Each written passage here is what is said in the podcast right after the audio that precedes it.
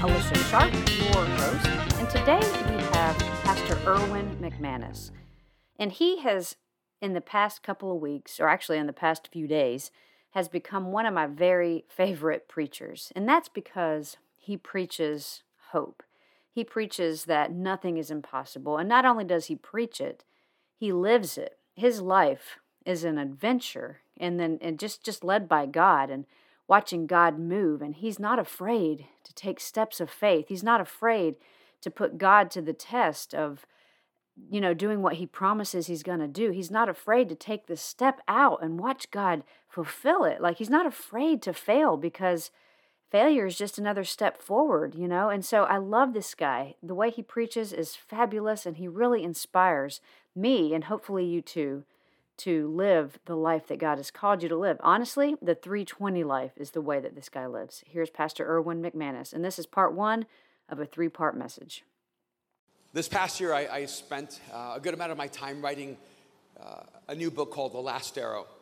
And a huge part of what I focused on are the differences between people who settled for less and those who never settle. The difference between those people who look back on life with regret and those who look back and know that they've lived their life well.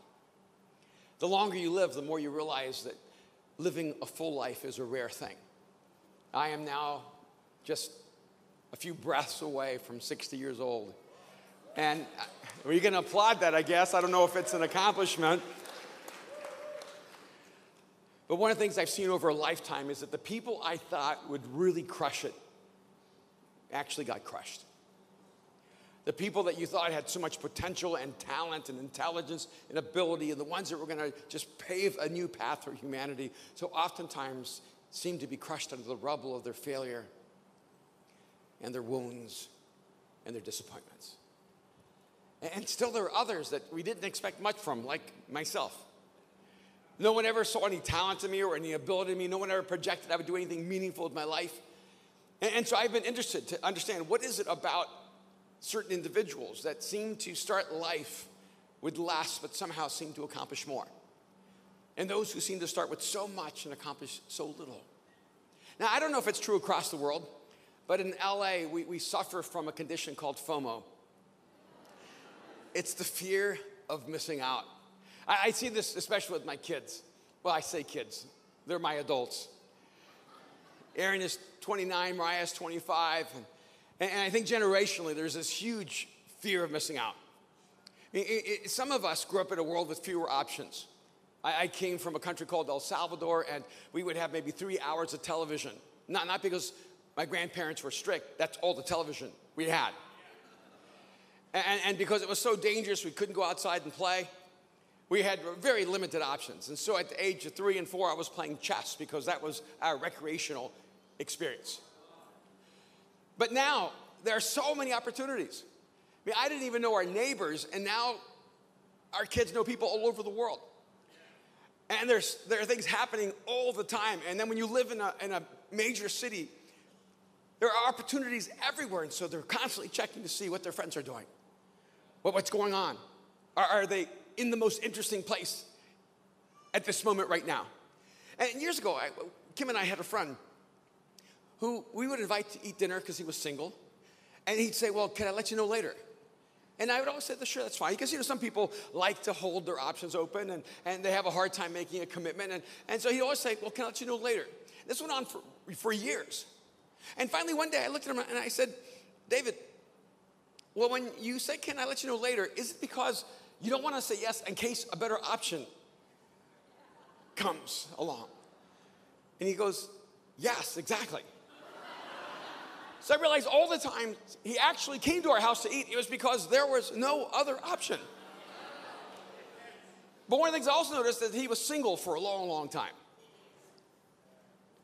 And part of the reason he was single for so long was FOMO, fear of missing out. Because every time he met someone extraordinary, he kept thinking to himself, well, maybe there's someone better out there. It never occurred to him that there might be someone better for her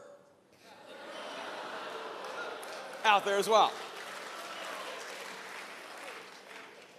But what I think is fascinating is that we have FOMO about so many things in life, But in the one area that we should actually have FOMO, fear of missing out, is in what God is doing in the world. There are things that God is doing in the world that are extraordinary, and we're actually invited into them. There are things happening right around us that are shifting the entire course of human history, and we could be a part of it, and we might actually miss it. Has it ever occurred to you that you might be in the most mundane, boring, meaningless moment of your life, and just 1 degree in one direction might move you into the most extraordinary, life-changing, awe-inspiring, breathtaking experience you've ever had? So maybe what we need to do is begin to have some FOMO when it comes to what God is inviting us into in the world. I have to admit, I have lived a life that I could only imagine. And sometimes I felt guilty for my life. I find it's much easier to not feel guilty to live a lesser life. But I've had the opportunity to travel across the entire world, to be in cities and in places that I never thought I would ever walk. And I look back and I realize that I've walked the streets of Phnom Penh, Cambodia, and Damascus, Syria, Islamabad, Pakistan, and Cairo, Egypt. And I've gotten to go places where the window was so short, I didn't realize that if I had waited even just a short time, I would have not been able to go back. So many times in life, we think extraordinary opportunities will just wait for us for when we're ready. One of the things I've realized is that you cannot prepare. You cannot plan for extraordinary moments, but you can prepare for them. That so many of us want to live planned lives and act as if that's the way God moves. But I don't know if you notice this, but when you plan your life, God has a way of absolutely unraveling your plans. That you can't actually plan an extraordinary life. You can plan a boring life. You can plan a meaningless life. You can plan a mundane life. In fact, if you're not careful, you can plan yourself right out of life into existence. But if you want to live an extraordinary life, if you want to live the life that God created you to live, you need to, in a sense, stop planning and start preparing. But you need to actually have this FOMO that says, I refuse to be left behind. Because I look back on my life and I started asking my question, how is it possible that I have been in such amazing moments in my life? And I'm telling you, I have been in amazing moments. I'm just going to say that. Because I've come to realize that if your life is mundane and mine is miraculous, that's not on me. That's on you. So I don't have to pretend to live a mundane life just to make everyone feel better. See, I think a lot of us have been invited in, but we just never said yes. And then we can live in envy, and even to feel a sense of antagonism and be adversarial toward people who live the lives we long to live. A few years ago, I got to see a lifelong kind of dream take place in my life. It wasn't a significant, world-shaking, earth-changing kind of thing. It's just something I wanted to do. I love football, soccer, and I wanted to go to the World Cup. I've always just dreamed, I just wanted to go to one World Cup. And suddenly, I think it was a Monday or something like that, maybe a Tuesday, I got a text from someone, and they said, the World Cup finals are this weekend in Rio de Janeiro, Brazil. We have a ticket. Do you want to go? It was someone I didn't even know. It wasn't someone that was my friend. They were not an acquaintance. I realized I met this person one time in passing. And he didn't even have the ticket. His brother had the ticket, who didn't know me at all. And they texted me across the country. They were on the East Coast. I'm on the West Coast. And I responded right back, yes.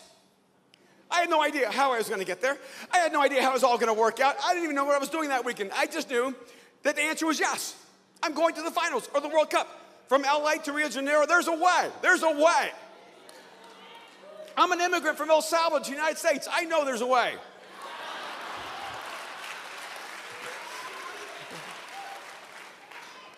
I'm Latino. There's always a way. The Dutch must plan. We just go. So I emailed my assistant and I said, it looks like I'm going to the World Cup this weekend. I need a flight. And I need a place to stay. And I suppose I need a visa.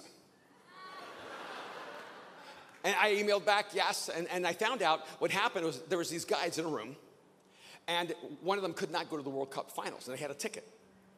And they sat in the room and said, who do we know anywhere who would drop everything and go across the world to see the finals of the World Cup? And in a room of strangers, they said, oh, Erwin McManus. See, I want to be known like that.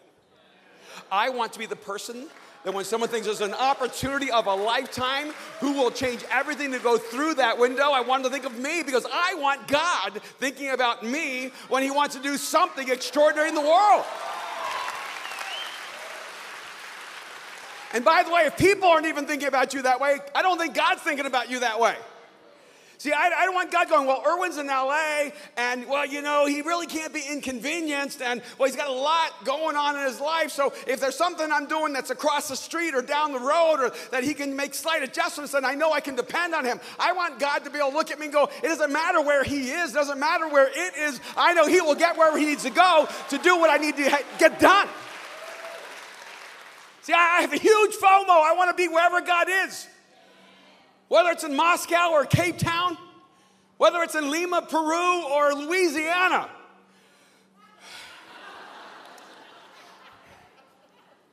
Yeah, even there. I want to be wherever God is doing something that's creating an entirely new future for humanity. How about you? That was Erwin McManus, and you can find that clip on YouTube if you search under How to Live the Life God Created for You, Erwin McManus Sermon. You can also find out more information at his website, which is erwinmcmanus.com. Again, I encourage you to go check him out at his website and on YouTube and some different interviews that he's done, because they are really, really powerful and life-changing, because God literally does have a 320 life for you to live, more than you can imagine. Have a wonderful day, everybody. God bless.